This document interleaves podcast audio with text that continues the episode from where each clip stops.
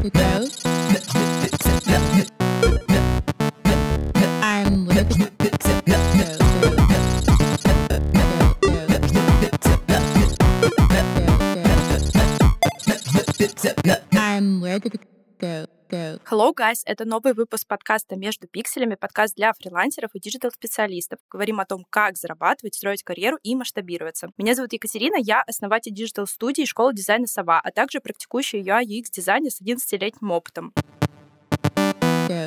У меня сегодня в гостях две прекрасные девушки. Ульяна Всем привет. моргает- да, сильно моргает глазами от счастья. И Настя. Всем приветик. Причем это не просто девушки, это мои ученицы, практикующие в работе и уже довольно успешные, позволю себе это слово. Позвала их сегодня рассказать свои кейсы интересные, но не только об этом. Сегодня мы будем говорить про то, почему UI-дизайнерам нужно становиться UX-ерами, почему нужно знать много, почему нужно знать глубоко, и вообще как начать дизайнеру зарабатывать больше. Начнем вообще с этого. Погнали. Девочки, расскажите немножко о себе, сколько вы в дизайне, как попали в сову, когда, если вы помните. И в целом, какой ваш курс был последним в сове? Это тоже интересно. А у нас он не закончился. А, вы на одном потоке, да? Да, на одном потоке UX Точно, UI. точно, точно. Я вот просто забыла про то, что вы на одном. Мне почему-то казалось, что вы на разных потоках. Мне казалось, что ты раньше обучилась. Не знаю, почему мне так казалось. А Я, наверное, в сторис очень много у меня, то, что я уже там то разработала, все разработала, там уже приложения у меня пошли. А, да, да, да, точно. Ну ладно, рассказывайте о себе, что. Давай ты первая. Давайте я начну. Я начинала три года назад, когда мне было, упомяну, что мне было 16 лет, когда я начала в сову пришла. По-моему, я занималась тогда кастомом одежды, то есть я, в принципе, там, я в художку ходила, еще что-то. Стоит оговорочку сказать. Настя, сколько тебе лет? Сейчас будет 19. Сейчас такие, ой, мне еще рано начинать. Да-да-да. Ребят, не рано. Никогда не бывает не рано, никогда не бывает поздно. Я увидела просто Катин профиль, просто что-то инсту, посмотрела, что делают ребята, сайты, подумала, вау, круто, можно не бесплатно рисовать рисунки, а можно платно рисовать, получать деньги за то. Ладно, рисовать, так это зовем подкаст. Да, можно рисовать платно. Я пришла на первый свой курс, это был веб-дизайн с нуля. Потом через э, полгода был интенсив, я прошла интенсив по веб-дизайну, и через год или полтора, ну, в общем, где-то так, я уже пришла на UX UI дизайн. Все это время я уже была практикующим дизайнером, то есть я работала, начиная со, со своего первого курса. Клиент появился там первый мой еще на курсе прям. И я вот так потихонечку росла. Сначала делала сайтики, потом чуть-чуть графического дизайна, чуть еще чего-то. Везде по чуть-чуть. Везде по чуть-чуть. И в какой-то момент на каком-то своем клиенте я стала разрабатывать уже, то есть там было уже и сервисы, и какие-то мобильные, что-то похожее на приложение, до того, как я еще пошла на UX UI курс. И я ощутила острую необходимость, что у меня вообще не хватает вот этой глубокой базы, понимания, как работать с пользователем, особенности строения интерфейсов. То есть на базе веб-дизайна это не вытянуть было. Вот. И поэтому я решила пойти, вот как раз увидела, что будет курс поток UX UI дизайна в прошлом году, и вот и пошла. Да, тут стоит оговориться, да, что девочки еще учатся, они Мгм. прошли блоки UX, э, дизайн систем, и вот сейчас они на приложениях. Но, тем не менее, уже, как я сказала, успешные дизайнеры. Я про UX вообще еще отдельно хочу сейчас поднять р- разговор, но, Ульяна, давай ты поделишься тем, кто ты. Всем привет еще раз, да. Я в дизайне, наверное, почти с самого детства, потому что сайты свои первые пыталась создавать еще в 10 лет. Мой отец принес мне книжку. Офигеть, я такого не знала! Мне отец принес книжку «Дизайн сайтов для чайников», только там надо было делать не дизайн, а программировать. Я в 10 лет ничего не поняла. Мой успех закончился на то, что я вставила картинку, она высветилась в интернете. Все, больше я ничего не делала. Так прошло Так тогда и еще 9 работали лет. так сайты. Мне никто не объяснял, то сейчас ты мне объясняешь на курсах, как это что делать. А мне дали книжку, на, в 10 лет читай, сама пытайся там что-то разбираться. Потом прошло лет 9, наверное, может, меньше, 8.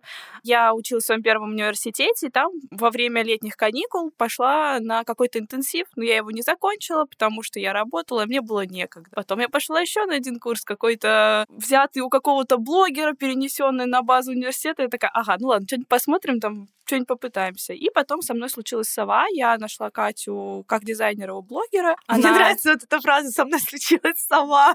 Надо вести ее на регулярку.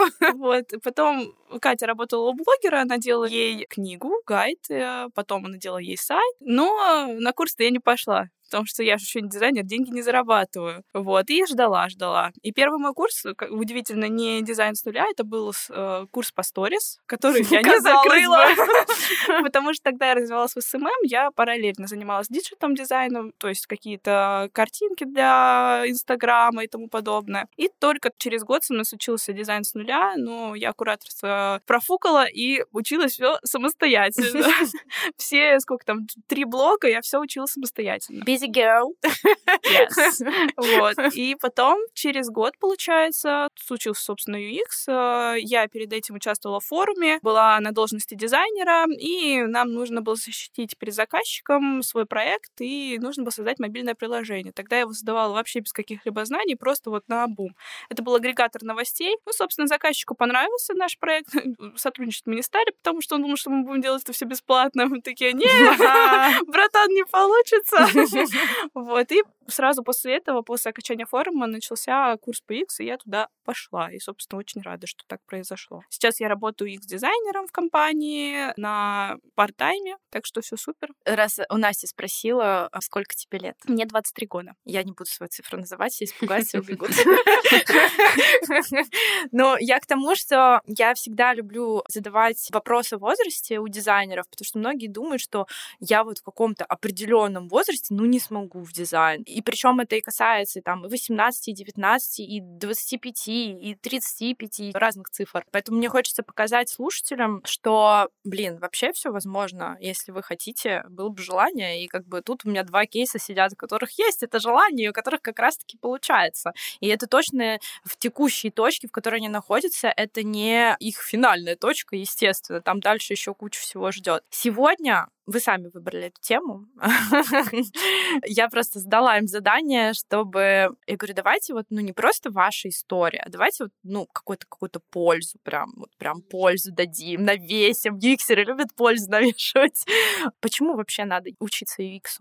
Почему не останавливаться после UI? Ну, самая первая причина, наверное, потому что платят больше, если такая, знаете, базовая потребность, базовый уровень, что привлекает людей, мне платят больше денег. А за X, очевидно, платят больше, потому что на это затрачивается больше сил, больше времени, больше знаний, вообще больше всего, чем на UI. Я не хочу обесценивать UI-дизайн, без него, конечно, невозможно как бы в UX, потому что нам нужно на то, что мы напроектировали, на прототипировали, накидывать то, что Ну, будет понимание понятно и должно быть, красиво. конечно. Да. Даже если, кстати, раз начали эту тему, тоже стоит обозначить а, для тех, кто не знает, что такое UI UX. UI — это больше визуальная часть в дизайне, а UX — это уже исследование, более глубокое построение до, то, что происходит до визуала. Но ты правильно, Ульян, подмечаешь, что, типа, UXер тоже должен знать UI, потому что, а как? Он для кого создает? Он что-то насоздает и не будет понимать, а как это дальше будет реализовано. Собственно, мне кажется, сайты, которые были вот как раз-таки, когда я только начинала в 10 лет, там был э, очень низкий UX, но практически не было UI, потому что, собственно, никто не понимал ни типографику, никто не работал с цветами. Просто ярко, много шрифтов и ссылки. Все, хватит. Вот это сайт. Тогда технологии не позволяли э, реализовать то, что мы хотим. И, естественно, да, никто там не говорил про какой-то невероятный дизайн, который уже есть в графическом дизайне, в книгах, и только потом это начали переносить. Просто многие забывают вообще, когда у нас э, началось развитие этого всего интернета и всего да. остального. Это не так-то давно было. По факту, да, так и есть, потому что, да, окей, технологии тогда были более скудный уровень, можно сказать, а сейчас у нас столько возможностей, и с каждым годом только растет это все, и нужно свои навыки, знания повышать, оттачивать, и только таким образом можно стать действительно классным специалистом. Да, вот к вопросу о том еще, почему UX стоит изучать вме- обязательно вместе со связки с UI. UI без э, UX нельзя превратить в итоговый продукт. То есть UI, условно, это вот внешне, это просто картинка. Вот создал UI, но без понимания того, то есть кнопка может быть красивой, но без понимания того, где эту кнопку лучше расположить, где ее будет удобнее нажать и где она принесет клиенту, бизнесу больше денег. И нужна ли вообще клиенту кнопка? Да, вот начнем с этого. Вот она красивая стоит, зачем она там, что он там делает? Вот без понимания вот этих, вот этой базы, вот этой основы, ничего, как бы не получится продукта.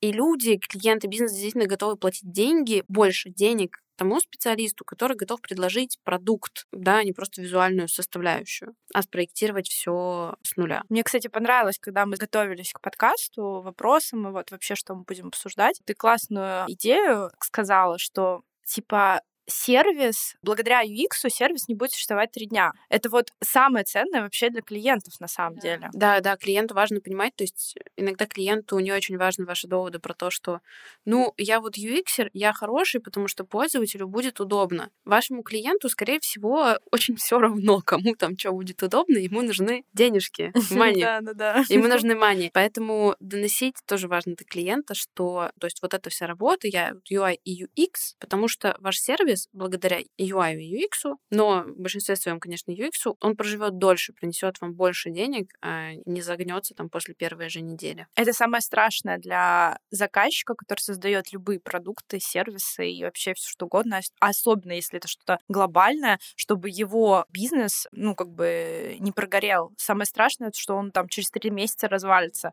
Он, значит, вложил, представляете, сколько денег? Там и маркетологи, да. и кто да. только не был. И потом херак, и все развалилось в какой-то момент момент. Но вообще UI и UX — это такие, как две клеточки, которые не могут друг без друга существовать. Типа, если вы думаете, что, окей, я сейчас такой в UX разберусь и там буду все делать, но если забить на UI, это тоже не будет работать, потому что люди любят красоту. И люди, вот, технологии развиваются, интернет развивается, люди любят красоту, любят глазами, и, конечно, они будут больше проводить время в сервисе, который визуально им приятен. А если это в плане UX для этой категории людей исследовано грамотно, грамотно, что они любят, что они предпочитают, то, естественно, это будет использоваться не один день. Ну да, определенно. То есть, если у вас будет там, не знаю, супер красивое, вау, яркое приложение, ну, вы будете туда заходить, опять всплыло это окошко, опять не могу нажать эту кнопку, опять не могу туда перейти, зайти. В это приложение удалите через три дня и скачаете другое, потому что их тысячи. Ну, конкуренция большая. Но, с другой стороны, без UX для других стран, например, не у всех интернет такой же, как у нас нас, например, там в развитых странах, быстрый, мощный 5G, 4G. Во многих странах вообще максимум это 3G. И Далеко если... ходить не надо. В Европе интернет тоже не особо скоростной. Да, я недавно только узнала, что в Индии интернет быстрее, чем у нас. Представляете, в Индии у них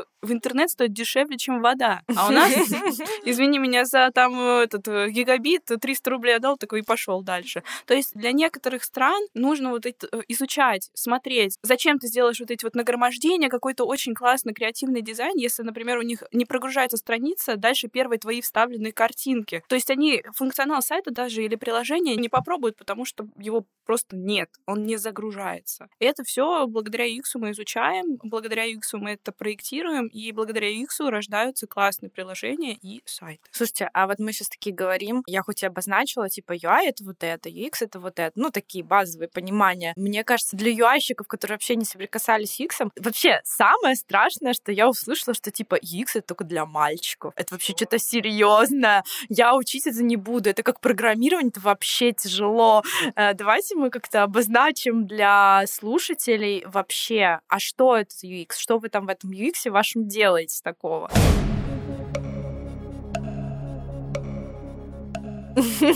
И все, и загадочная музыка здесь заиграла. А дальше узнаете на курсе, да?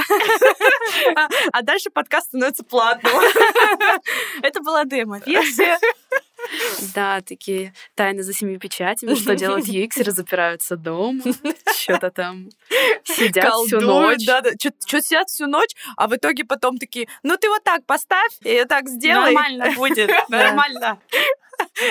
Ладно, давайте серьезно.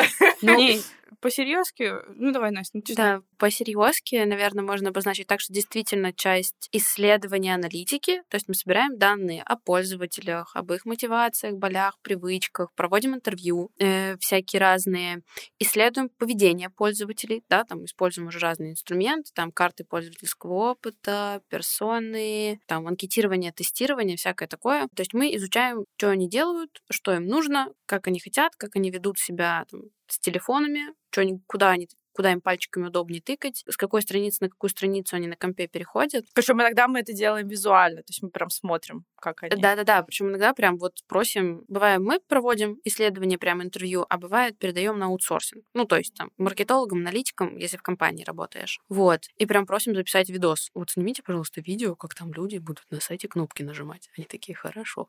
Но Ну, вообще есть даже отдельные, а, у некоторых компаний имеются отдельные отделы по как раз-таки исследованиям и тестированиям. Они отдельные комнаты со специальным оборудованием, где прям наблюдается, можно сесть и через, э, как вот, э, знаете, допросы делать. Мгм. Там такая же история. И сесть и смотреть, как ведет себя человек. Потому что мы не только изучаем, куда он нажимает, мы даже изучаем, как он двигается и что он Да. думает в этот момент.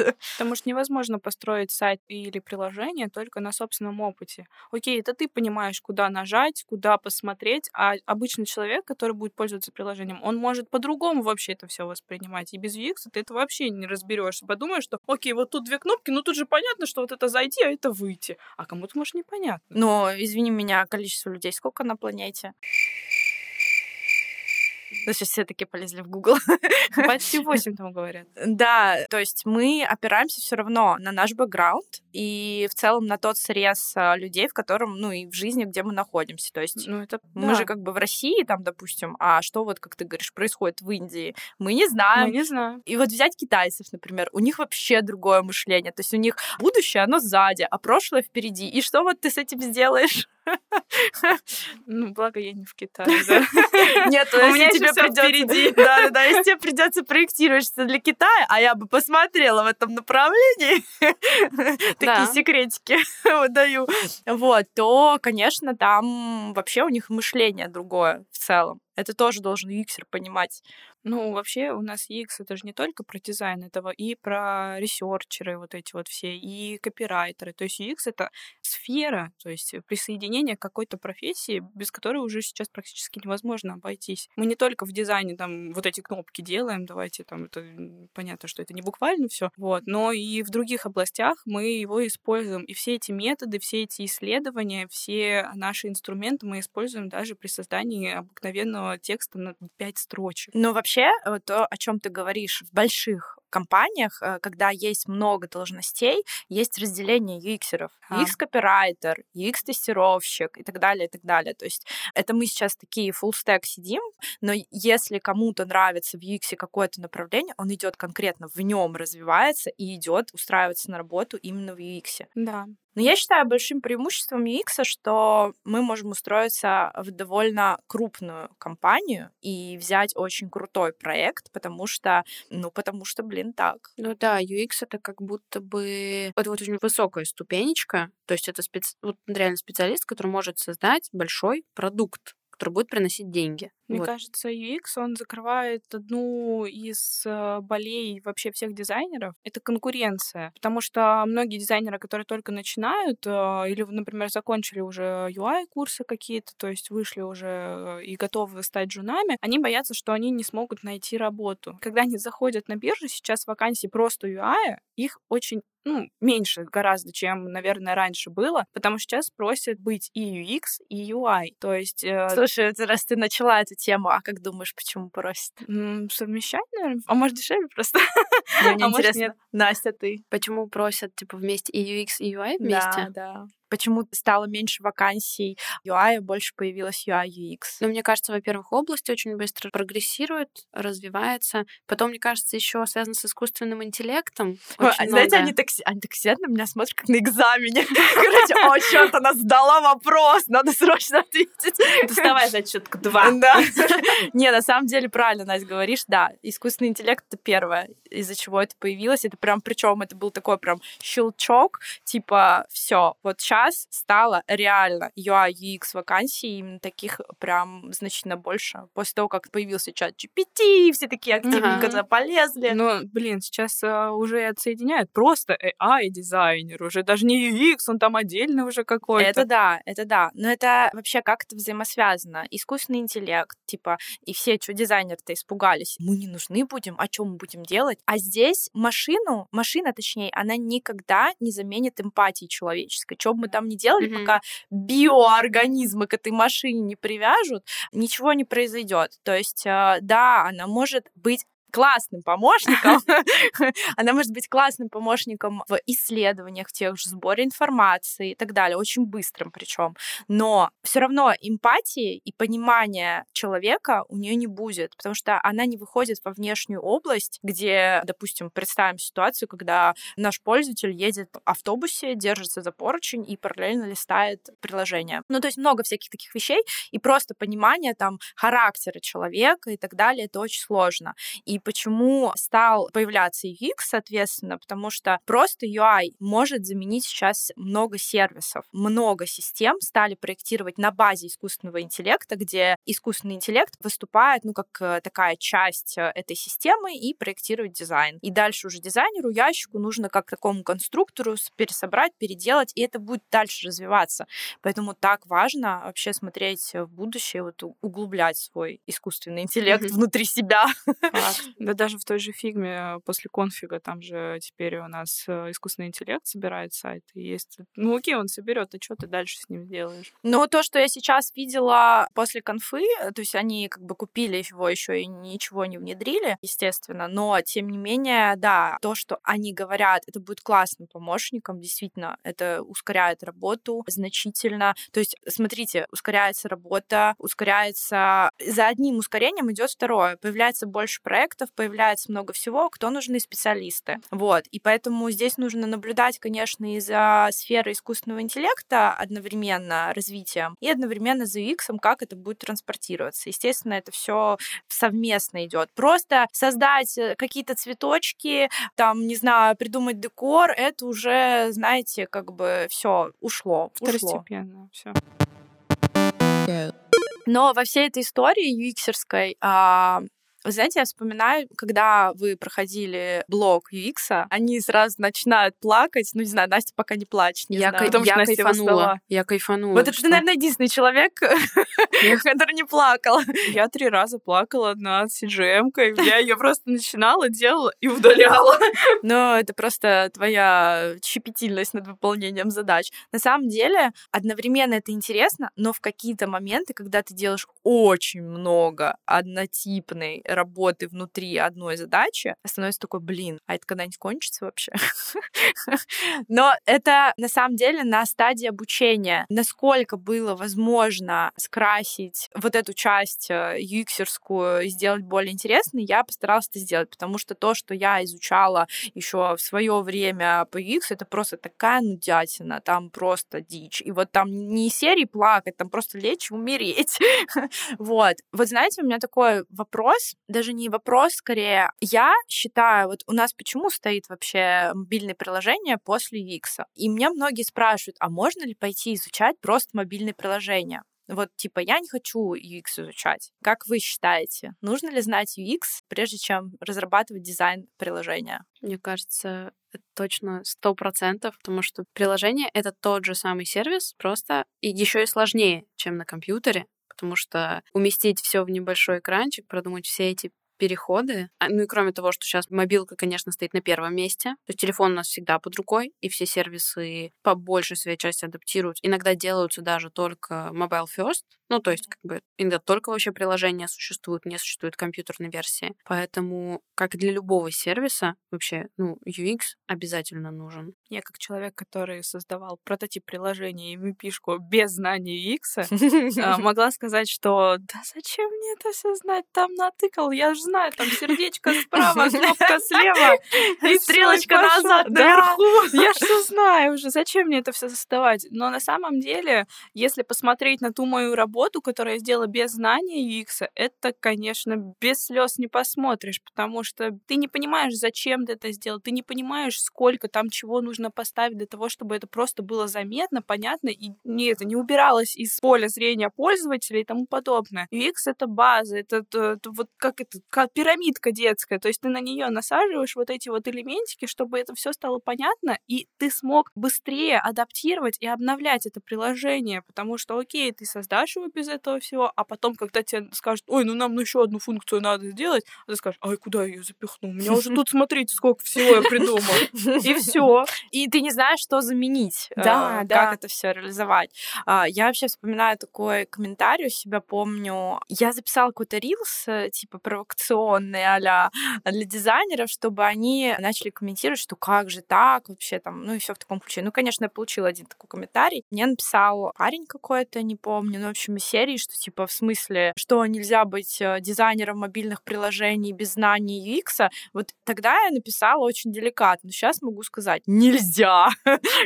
Ребята, нельзя, просто нельзя, потому что э, действительно, ну и что, ну нарисуешь ты картинку. Я это к слову говорю, что окей, мы можем не быть UX-ерами в плане типа нашей основной работы, типа не заниматься этой частью как таковой и заниматься только мобильным дизайном без исследовательской части, а использовать уже готовые исследования, которые нам UX предоставил, и быть только дизайнером мобильных интерфейсов, но понимать мы обязаны, потому что иначе мы будем создавать дерьмо полнейшее. И вообще дизайнер мобильных интерфейсов — это такая подстраховка. Если он знает UX, он пойдет к UX-дизайнеру и скажет, ну, слушай, чувак, э, я вот тут посмотрела, но что-то мне кажется не очень. Это вообще топ будет. И я почему про мобильные заговорила? Потому что это, опять же, а, Настя, как ты сказала, типа, э, на первом месте сейчас. Это действительно на первом месте, потому что многие уходят. Я уже говорила про тренды и вообще в целом про будущее, что мы будем уходить от сайтов, потому что загрузка сайтов, она происходит дольше, нежели чем загрузка приложений. И приложение сейчас уже разработать, ну, не так супер дорого для клиента, как это было раньше. Потому что почему это было дорого? Сейчас это высокооплачиваемая как бы история и дизайнеров, и отдельно просто на проект, и там устроиться в компанию. Но тогда это было прям вообще гипер дорого. Там из серии просто простейший функционал MVP создать минимум 3 миллиона рублей, минимум. Это, ну и то это я даже занижаю как бы ценник. Специалистов нет, никто не разбирается. Или обучились, сори, на скиллбоксе и как бы думают, что... и думают, что все, я уже... Короче, во всем разбираюсь. Ничего против не имею, конечно, скиллбокса прекрасная платформа, я тоже покупала там когда-то курсы, но мое объективное мнение как учителя, конечно, все зависит от преподавателя. Есть хорошие преподаватели, есть преподаватели не очень, где непонятно, о чем говорят, просто абстрактно описывают свою профессию. Так и тут. Я это говорю к тому, что, блин, ребят, э, смотрите на мобильные приложения, это, это классная тема. И как я поняла, что девочки, вы разрабатывали мобильные приложения, даже несмотря на то, что у нас только-только началась эта часть. Да. Да, Ну что, вы можете рассказать про свой опыт? про свой опыт. Ну, э, по-моему, первое мое прикосновение с приложением, именно с приложениями, не с мобильными версиями сайта, а с приложением. Надо упомянуть, что это немножечко разные вещи. Ну, как сказать, немножечко. Это вообще пипец разные вещи, даже в логике. Ну да, в логике то, что там свои приколюхи есть в конкретно мобильных приложениях и отдельно для Apple, и отдельно там для Google, ну, для Android, точнее, вот. Вот, приходите на курс, узнаете, какие. Первое приложение я свое взяла, когда закончился как раз этап UX на курсе. И Ты опять вот поверила в себя, да? да-да-да. Я как раз была тогда одновременно и на менторстве на твоем, и на курсе UX, и такая, ну все, ребят, погнали. Сделаем. Но у меня была, правда, у меня хорошая база была изначально веб-дизайна, то есть я развивалась там дополнительно, книжки читала всякое такое, и гайды всякие смотрела. Мне очень помогло подспорье UX, то, что вот я смогла разработать все прототипы очень качественно, очень круто. И на это все натянуть э, там, э, грамотно визуал. Дело, помню, какое-то для детского проекта. Ну, Там детская соцсеть, стартап, что-то Мгм. такое. В итоге не запустилось, там проблемы с инвестированием. Но первые этапы, оно как бы прошло все, то есть там уже разработчики к нему приступили. Но, кстати, таких кейсов очень много, потому что люди пробуют, что-то Да. тестируют, и э, стартапов просто вообще тьма тьмущая. Да. Они хотят пробовать и готовы вложить деньги на начале, поэтому дизайнеры-то нужны. Да. Это определенно как бы. Это вот первое было мое касание конкретно с приложениями. И второе касание... Ну, а вот этот период, первое приложение, которое разрабатывала, это что-то полгода мы там, ну, то есть это достаточно долго, там большая соцсети, видеохостинг и так далее. И второй раз э, случайно получилось, ну, потому что я не искала целенаправленно там на биржах фриланса, кому бы сделать приложение. Просто клиент, которому я делала, ну, баннеры просто, что-то баннеры или оформление для App Store, он такой, о, приветик, а ты случайно не делаешь приложение? Я такая, вообще-то да. Вообще-то да. Вообще-то да, да, давай. Вот, но там я делала просто редизайн. Клиент на отрез отказался от UX менять. Ну, потому что, чтобы переделать UX, это нужно переделывать, изначально переписывать код и так далее, логику. И проще, менее затратнее было переделать только внешний UI. Но я там все равно чуть-чуть немножечко там что-то переставила, что-то это самое. Руки зачесались. Да-да-да, Не я оставить это так. в натуре. Я сижу и такая, ну почему у вас тут вот это стоит? Тут же не- нелогично, там не будут нажимать, там не видно. Давайте переставлю одну плашечку. Вот так. Вот это второй раз, да, когда я касалась приложений. Еще был один кейс, не совсем приложение, но огромный сервис делала для оптовых продаж. И я для них делала как бы мобильную версию, но очень похожую на приложение, как это по-моему, называется, то ли ПВА. э, в общем, Клей? У меня такой же вопрос клей. Да, вот я тоже так думала, но ПВА это, по-моему, что-то похожее на А. приложение, только вот в интернете. Вот я делала для них там огромный сервис для оптовых продаж. Вот я им делала мобильную версию. Там типа у них, то есть там интернет-магазин, контролирование заказа и CRM-систему, то есть общение с Ого, клиентами. Огромный И проект. личный кабинет, да, и поэтому я вот для себя лично ставлю это вот в один ряд с приложениями, как бы, да, пришлось Мгм. постараться. Так, и сколько у тебя, давай секретики, сколько тебе заплатили за этот проект? Это мой был Сейчас Настя скажет, ой, это проект по ДНДА, не могу сказать. Да нет, нет, я вспоминаю.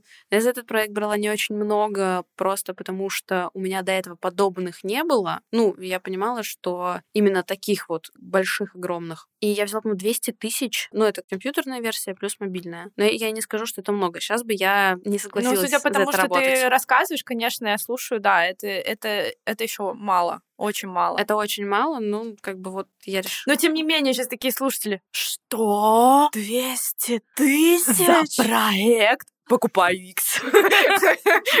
Да. И то, как бы, ну, ребят, это было мало. И этот проект я делала, пока еще мы UI-блог даже не закончили. То есть я UX UI, я его взяла, вот как раз такая, блин, предлагают сделать. Ну, Давай. да, давай. У меня тогда в портфолио был только один проект, чтобы я могла показать в портфолио заказчику, типа, вот, смотрите, я сделала, который с UX, вот, да, там мой сервис. И я понимала, что, конечно, если я там назову полмиллиона рублей, то, ну, я Ну, тут адекватно оцениваю. объективно нужно оценивать, во-первых, от состоящей ситуации. Естественно, мы когда только начинаем что-то делать, и у нас и в портфолио как бы не особо много работ, Да. И мы отталкиваемся еще от этой цены. Э, Ну, то есть э, ценники должны соответствовать.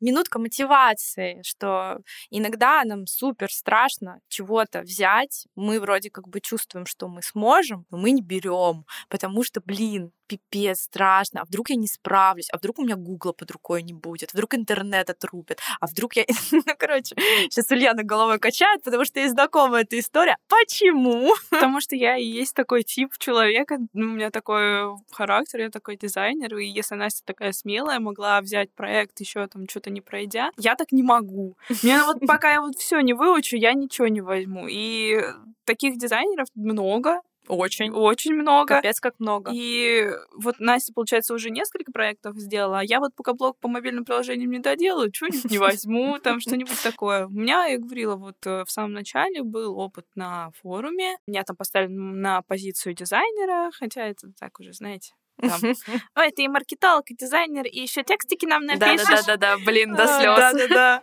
Я просто сижу такая, да, хорошо, только не дайте поесть. О, господи.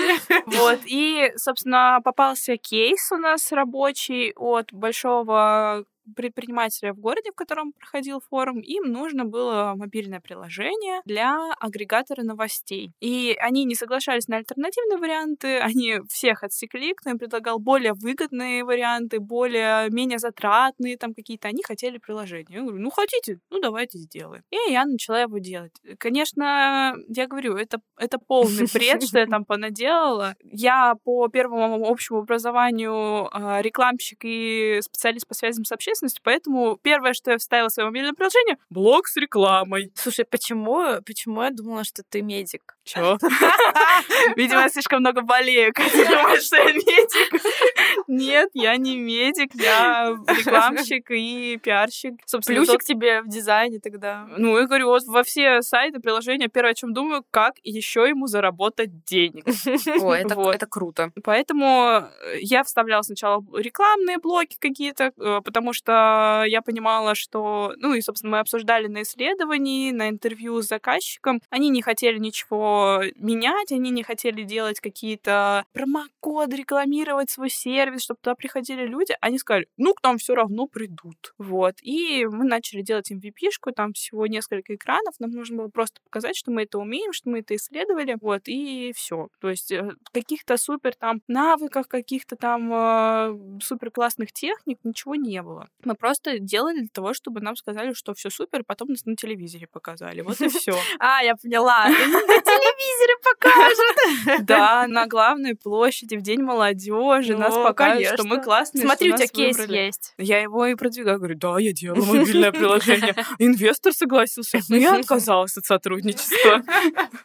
Вот. Но я говорю, я такой тип человека, который только если это не подвещает какой-то ответственности перед заказчиком, я возьму, что, по приколу сделаю, ничего страшного, это опыт. Но вот в таких ситуациях, когда у тебя есть ответственность, ты подписываешь договор, ты знаешь, что этим приложением потом кто-то будет пользоваться. Делать его на бум это какое-то, я не знаю, преступление против человечества, наверное. Поэтому все учимся UX, а не делаем и мобильным приложением, Да, естественно, а не просто так пальцем в небо. Ну да, естественно, ответственность, но я говорю, иногда нужно закрыть глазки и такое, я возьму, и будет все в порядке. То есть это иногда не хватает этого людям, и да, вот как ты говоришь, много таких, кто я сейчас наскладирую себе кучу знаний и как бы делать ничего не буду. Вот сейчас мне еще там, а вот этого достаточно, его как бы не наступает по факту. Ну, понятно, правильно подметила Ульян, что это очень от типа личности зависит в том числе, и это типа неплохо, не хорошо, а, это просто как есть. Но нужно принимать этот факт и знать, что в какие-то моменты вот здесь я себя стопорю, действительно. Вот здесь я стопорю, я могу сделать. Вот как получилось с твоим проектом? Я сказала, ой, мне там заказчик есть, я, кстати, даже не знала толком, что там надо делать, я знала, что, ну, типа, UX. Если UX меня спросили, я сказала, ну да, есть, дала контакт. Что делать, не знаю. Да, Катя мне пишет, я тебе работу нашла. Я говорю, господи, все. Что мне делать? Начинается Надо взрослая жизнь с этого момента. Я сижу, жду твоего сообщения, ты говоришь, сейчас, сейчас, я там по- потом тебе напишу, что там. Я говорю, ну ладно, я всю ночь вот так вот лежу, думаю, ну все, там, там, наверное, я не знаю, ну, сайт чуть ли не для президента Кремля, не Опять знаю, вы еще что-нибудь. Президентов. Да, в итоге пришли. э, я взялась за проект, я делаю по факту то же самое, что я делала на курсе, я просто... э, Еще и лекции открыты все. Да, Можно открыть есть- и пересмотреть на всякий случай. Если что-то забыл, можно посмотреть, вернуться, сам себе подсказать. Google у нас пока что работает, Мгм. Яндекс тем более, да. Поэтому вот эта вот ситуация с тем, что страшно, на самом деле просто нужен человек, который тебя толкнет. И Иногда да. что просто пнет такой, типа, «Да Кому-то давай». не хватает своего вот этого внутреннего взрослого, который толкнет этого несчастного ребенка, который не готов работать и все в таком ключе. И поэтому приходится внешние факторы какие-то еще дополнительно находить людей, которые будут мотивировать и заряжать на все это. Go. И, к слову, маленький такой спойлер. Ну, во-первых, они тебя уже напрямую хвалили, насколько я знаю. Мне не, не то, что хвалили, никто не говорил, слушай, ты такая молодец, хорошая. Мне просто сказали, ну, супер, задачу ты выполнила, все супер, мы так примерно и представляли работу. Первое, что, наверное, хочется услышать человеку или не услышать, который вот такой вот тревожный дизайнер, что на него никто не кричит, и его никто не ругает. Это, наверное, первое, что боятся, что скажут, что, слушай, какое-то говно ты делаешь, вообще мы не будем тебя на работу брать. Мне кажется, все боятся, что типа из серии, когда ты сдаешь дизайн, типа, нам не нравится, нам не нравится. нам не Боязнь нравится». отказов. Ну да, да, да. Потому что, когда делаешь дизайн, ты думаешь, это решение самое лучшее на свете. Я, я все кейсы на дрибле просмотрел. Это, это просто топ. Вот если вы сейчас откажетесь, я Илону Маску это отдам, и он скажет «да». То есть ты думаешь об этом. Проходит год, и такой открываешь портфолио, что за... Да-да-да-да-да. Я это делал. Поменять. Да-да-да. Вот. И понятное дело, что страшно, мне было страшно до, вот, получается, второго созвона с продуктом, когда я выполнила уже какую-то определенную задачу, и он мне сказал, слушай, все зашибись, все классно, давай вот дальше вот это будем делать, вот теперь как бы задачки, давай их будем обсуждать, что пиши, звони. А, а Ульяна мне параллельно, меня уволят, меня уволят. Вы знаете, реально, мне нравится этот термин, я предлагаю ввести тревожный дизайнер. Я предлагаю стикеры даже такие сделать. Давайте. Так, где там Таня потерялась? Да, да, да, да. У нас просто в студии сидит э, графический дизайнер, она тоже записывала подкаст, вы слышите его следующим. Вот, и да, Таня слушает так, так, так, стикеры, стикеры. Да. Сколько платите? А вы точно? да. Да, вот. Э, ну, слушай, э, как я сказала, спойлер, забавно, что мне за вот сколько ты уже работаешь, пару недель, наверное, несколько раз уже написали, блин, вообще Ульяна такая молодец, такая молодец, такая молодец. Я думаю, да господи. Что я там молодец? Нет, я уверена в том, что ты справилась. То есть у меня нет неожиданностей, когда я выпускаю людей с UX, я точно знаю, что они совсем справятся. Поэтому, типа, те, кто сидит до сих пор без клиентов и там что-то прошел, ну, как бы, ребят, посмотрите на ваши знания и просто начните действовать, потому что я конкретно за свой курс, я уверена, не знаю насчет других, потому что, как бы, я разные покупала, мне много что не нравилось, но за свой я уверена, то, что я, как бы, даю знания, которые прям вот рабочие. Ну, и с учетом того, что я сама работаю продуктовым дизайнером, то я применяю все то, что и мне все время нравится, как мой продукт говорит мне все. Ну, ты прям настоящий дизайнер. А что, бывает не настоящие? Ну да, те, кто продают э, курсы, хотя сами там, я не знаю, рекламщики, блогеры, такие, ну, ну ладно, давайте я вам продам. Такая востребованная профессия. Ну, блин, вообще, кстати, вот этот феномен, мне кажется, только в России. Думаете? Какое то, что непонятно, кто преподает курсы по дизайну, типа все, все подряд. Мне кажется, нет. Я, кстати, я с этим просто не сталкивалась особо. Ну, то есть... Да когда бы ты успела? Ну да, извините. В пять лет начать изучать дизайн. Кто кого здесь переплюнет. Мне кажется, даже за рубежом есть такие все равно люди, которые продают без э, практических знаний, без опыта. Ну, там, Нет, ну есть, наверное, есть. Просто там немного по-другому, наверное, эти курсы воспринимаются, потому что многие уходят на курсеру, на, там, на степики всякие, то есть где дают вот этот вот диплом там, от Стэнфорда, да, Оксфорда да, да. и тому подобное, потому что вот им вот эта вот бумажка очень нужна. Слушайте, но по поводу бумажки могу многие... Сейчас меня э, некоторые слушатели, я вообще-то за бумажками только и прихожу. вот, я всегда не понимаю этот феномен, типа, ну что тебе даст эта бумажка, если у тебя нет знаний? Ты типа, ну, обучишься, ты поэтому у нас такая практика, что кураторы отслеживают прогресс, и мы не даем все равно диплом, сертификат без сдачи на полные 100%, а не просто какую-то херню. Да, у людей может быть разный уровень э, насмотренности, вовлеченности э, и все в таком ключе, но они должны сдать приемлемую, хорошую работу. Да, может быть, не для Илона Маска, но хотя бы для себя и для курса это будет э, вполне окей. И мы, конечно, дадим сертификат и дадим диплом, диплом, но это не решающий фактор, и никто на это не смотрит, я могу вам сказать. Люди да. смотрят на портфолио. Это, это правда. Факт. Да, это правда, потому что как бы все, что от меня когда-либо требовали, при том, что кстати, у многих типа, как ты дизайнер без высшего образования? Ой, да, О, да, да сейчас начнется. Да, работаешь серьезным и что ты. Ну, для кого мне всегда, когда говорю людям, что я без, ну, типа, я дизайнер без высшего образования,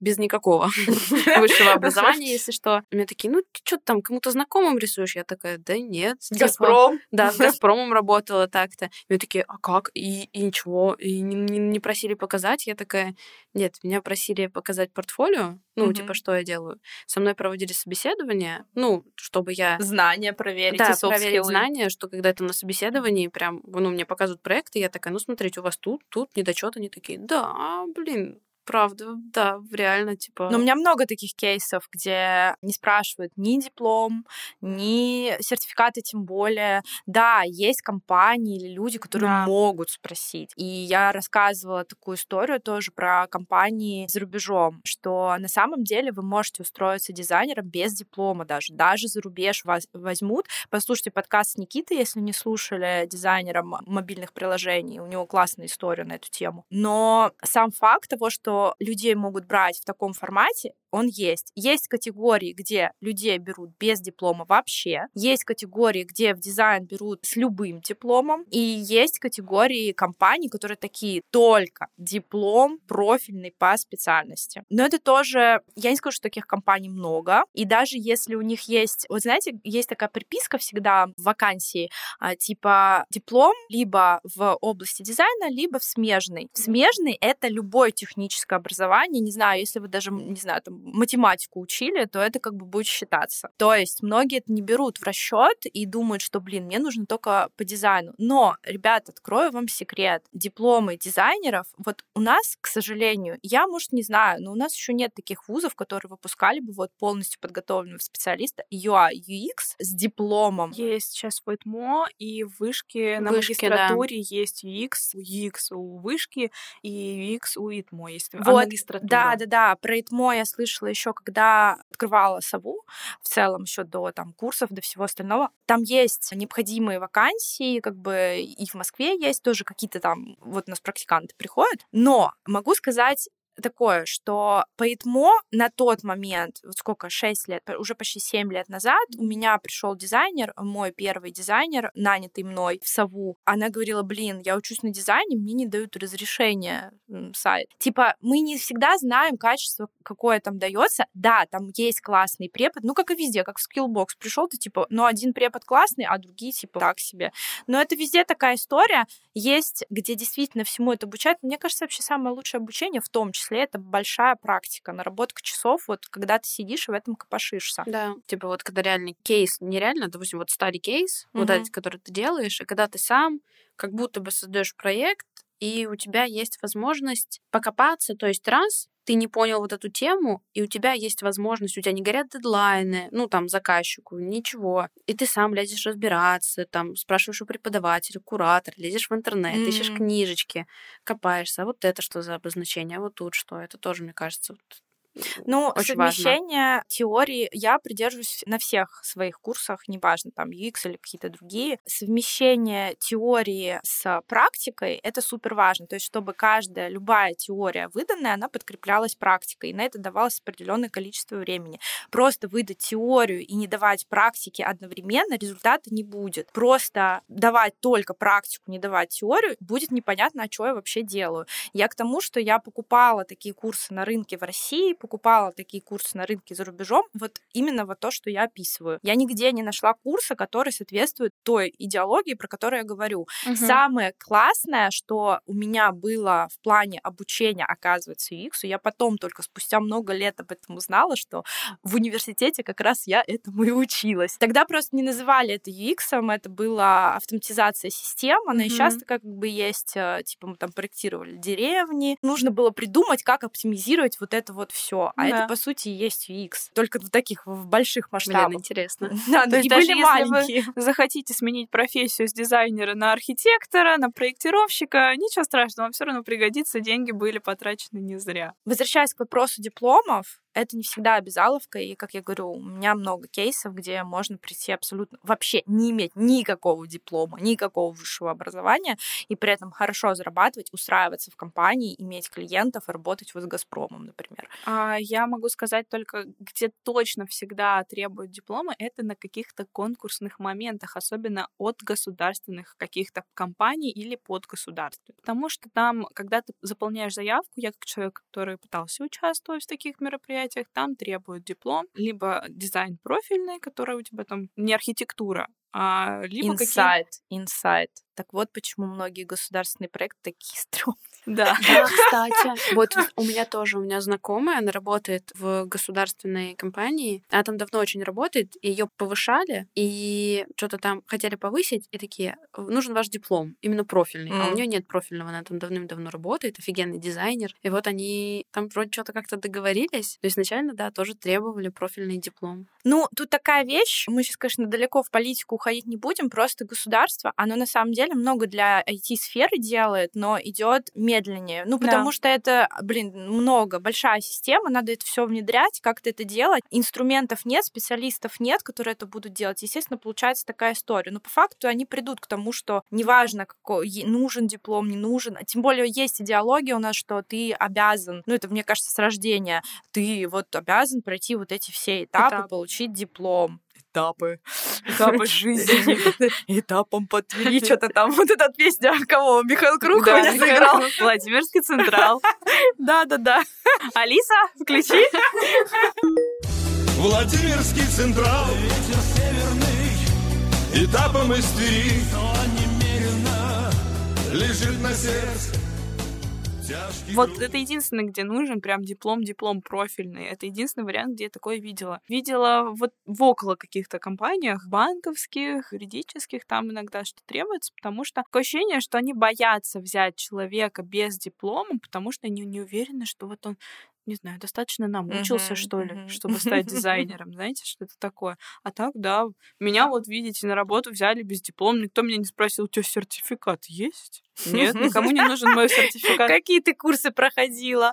Мне еще нравится, когда я открываю некоторые резюмешки, и э, когда проверяю их, э, пишут, проходил курс у такого-то блогера. Вот это, ребят, никогда не делайте. Это просто красный флаг для клиента. Типа, какие-то, блин, курсы там проходил. Ну, нафиг. Какого-то блогера. Какого-то бл- только не блогеры, ради бога. Во-первых, максимум, да, название школы и так далее. То есть, э, потому что это, конечно, опасная история. Если вас вдруг спросят. Go. Но я не могла обойтись без вопроса про деньги, конечно же. Сколько вообще UX зарабатывают, сколько зарабатывают мобильщики. То есть, э, опять же, мы немножко сказали, что вот есть у нас тут такой, я создал проект, а сколько в реальности может UX, UI, UX дизайнер зарабатывать в месяц? Как считаете? Тут, наверное, зависит от того, как вам платят, по часовой или за проект. Потому что по часовой ты можешь и наработать себе там сколько хочешь. 24 часа. Да, я работал 24 часа над главной страницей, что 25... неправда. Нет, мне нравится на Сечение Стэш. Я 25 часов работал. Как? Вчера было 24. Вот. Мне кажется, вот у Насти может рассказать про проект, потому что я не знаю, работала она по часам или нет. Я работаю по часам. Я пришла к тому, что это для меня самый удобный момент. Но я заранее называю клиенту часовую вилку. Ну, то есть, смотрите, вот проект, ну, я расписываю смету и свои часы, сколько на каждый этап будет потрачено. И потом, если что, в процессе добавляю. У меня просто такая ситуация получилась, что никто не понимает еще какие этапы, и мы просто в процессе их разруливаем. Поэтому свои часы я определяю самостоятельно. Ценник, собственно, каждый дизайнер ставит самостоятельно в зависимости от того уровня и уверенности, который у него есть. То есть, когда я только пришла на проект, я поставила... Я, во-первых, написала, а сколько можно? Так тоже не делайте. Не делайте. Потом сидишь, 6 часов все прочитали и молчат.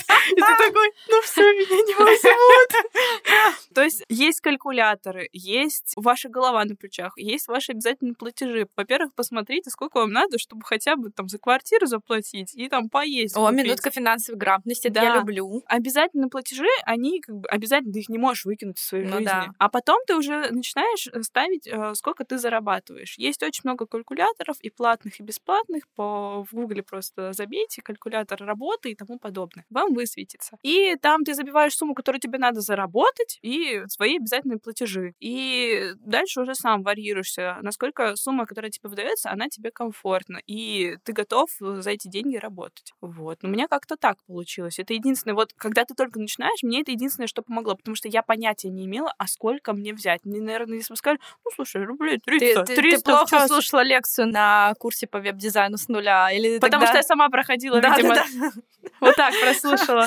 А ты случайно не на какой-нибудь самостоятельный тариф покупала? Нет, я не, ты его тогда убрала. Так получилось, что я купила, а потом у меня началась работа, и я не смогла просто пройти с куратором, и мне пришлось уже после того, как я закончила работу, проходить все самостоятельно. Поэтому у меня нету ни одного еще вот э, разговора сертификатов. У меня нет ни одного сертификата совы. Хотя я проходила вот уже да, у два нас потому что курса. есть определенные условия. Ты должен закончить э, в срок, чтобы Да. получить этот сертификат. Естественно, там у нас есть дополнительные дополнительное время, ты можешь, а, ну, как бы оплатить дополнительную работу кураторов, на сколько ты месяцев хочешь и так далее. Ну, это сейчас уже ввели. Но в целом, да, какой смысл? Это определенная мотивация уложиться в сроки, Да. то есть э, в дедлайны и так далее.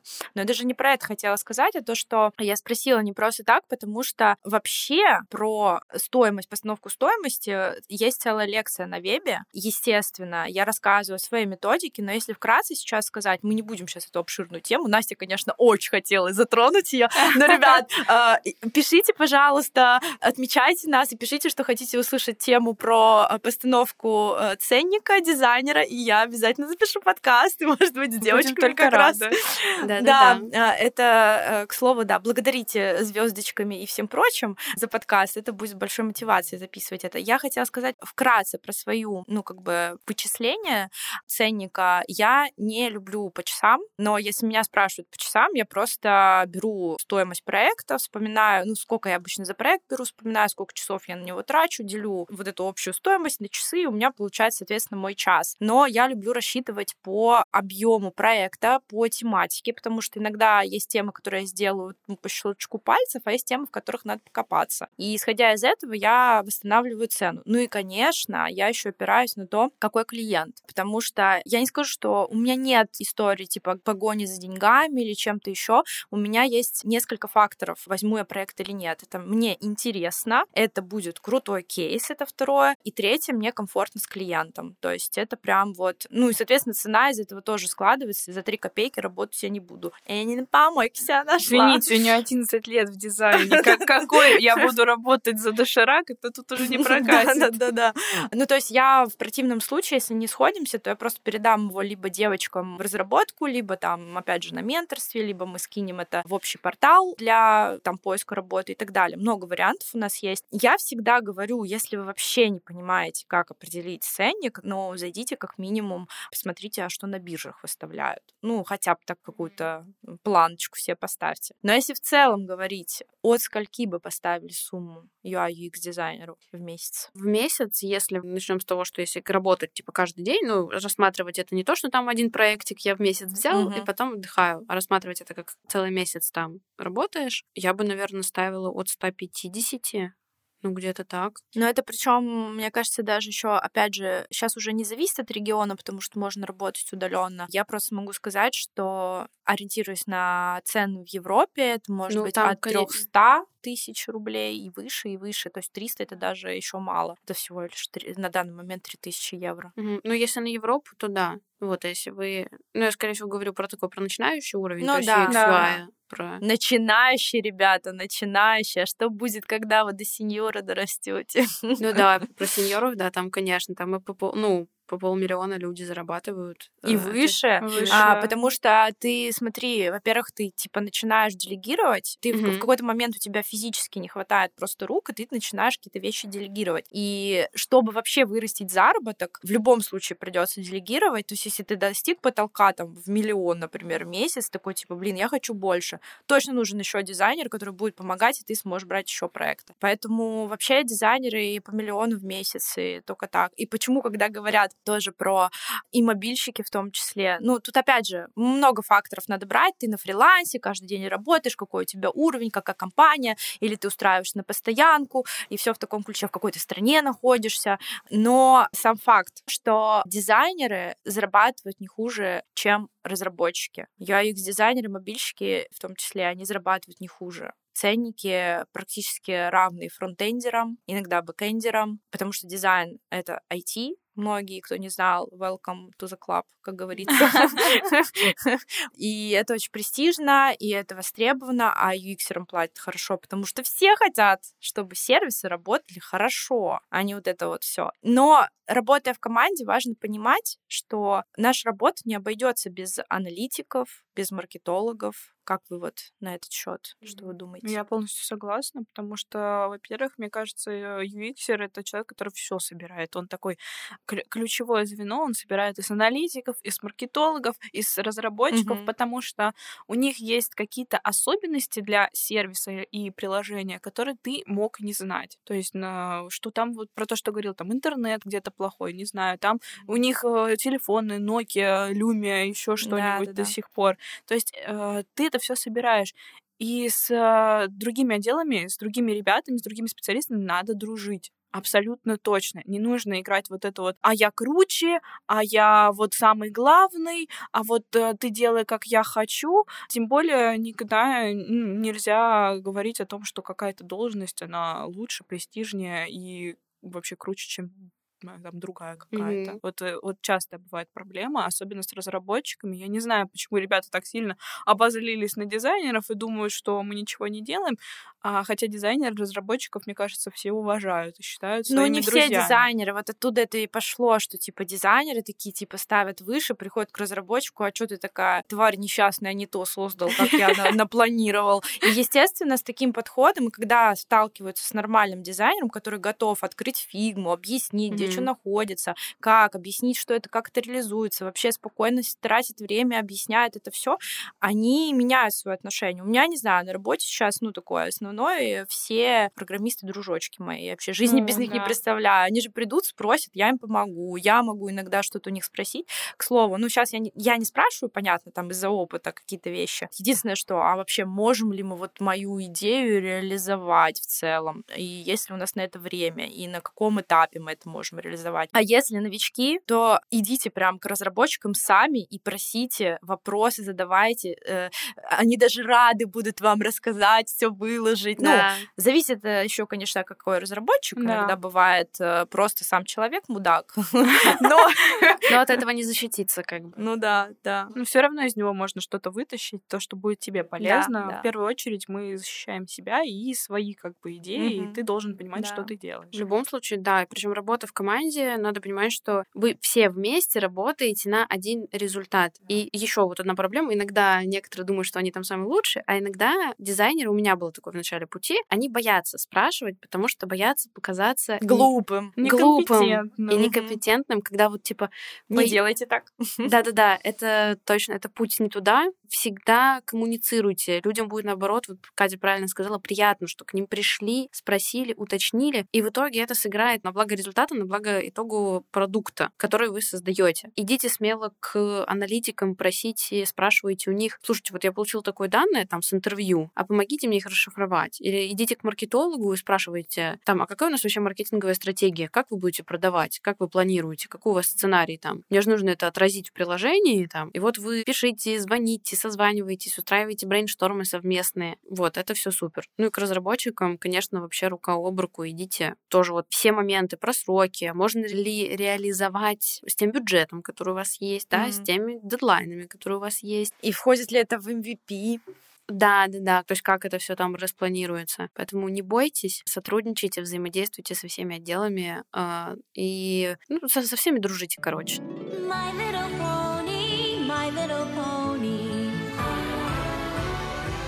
Да, я тоже хочу сказать такой вывод, и это будет очень такой, мне кажется, логичный вывод подкаста сегодняшнего. Это дружба и коллабы, это просто, мне кажется, ну, как бы будущее.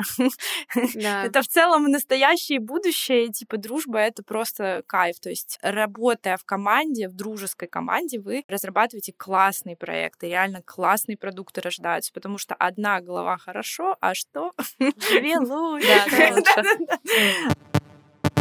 Go. Ну, давайте напоследок прям парочку слов нашим слушателям, пожеланий. Давайте я начну. Во-первых, желаю вам не бояться, не бояться профессии UX, UI дизайнера. Это не страшно. Ну, я за себя могу сказать, что я очень кайфую от UX, от всех этапов, всех этих схем. Идите сюда. Это... не- сюда. Да, идите, идите к нам, не бойтесь Нас искусствен- мало еще. Да, нас, правда, нас мало. Идите к нам. Не бойтесь дружить с искусственным интеллектом, не бойтесь дружить с разработчиками, не бойтесь дружить э, с другими ребятами, дизайнерами. Помните, что вы работаете для людей. Классный вывод. Я единственное хотела сказать, что если вы тоже тревожный дизайнер, если вы все время боитесь, что вам чего-то не хватает, а, вам не хватает знаний, поддержки, мотивации, обучения и вообще знания — это очень классный инструмент для того, чтобы вы это как бы уничтожили в себе, либо так скрыли, чтобы оно было незаметным. И все ваши вот эти желания для того, чтобы знать больше, они реализуются в этих курсах, реализуются в этих знаниях, образованиях и тому подобное. Я, наверное, хотела сказать о том, что не нужно бояться себя проявлять, если вам действительно что-то интересно, если вам действительно что-то очень нравится, но вы боитесь, что вы не такой, не то делаете, не то знаете, просто попробуйте. Хотя бы что-нибудь начните делать, и тогда у вас обязательно все получится. Я думаю, что все ребята, которые сталкиваются со страхами и тревогами, а, меня прекрасно понимают. И я надеюсь, что мой такой э, небольшой э, монолог э, вас подтолкнет к тому, чтобы что-то сделать для себя и для своего будущего. Сразу так захотелось обняться. Такое милое пожелание. Девочки, спасибо вам за сегодняшний подкаст. Мне кажется, было супер полезно, интересно. И мы еще услышим это от слушателей, да, они напишут Да, обязательно, да. да, вы же напишите. Поставите звездочки, расскажете о нас, может быть, в социальных сетях. В общем, мы будем благодарны. Девочки, спасибо и пока. Да, спасибо. Спасибо, Катя, тебе, что позвала. Спасибо всем, что послушали. Я очень тебя благодарю, Катя, потому что для меня это очень классный, ценный опыт. Всем, кто послушал, желаю хорошего настроения, дня, ночи, продуктивной работы, и чтобы у вас все было замечательно. Всем пока. Пока-пока. А Я думала, другое слово будет «наза». Заебись. Да-да-да. И в конце такие уходим. А я вот.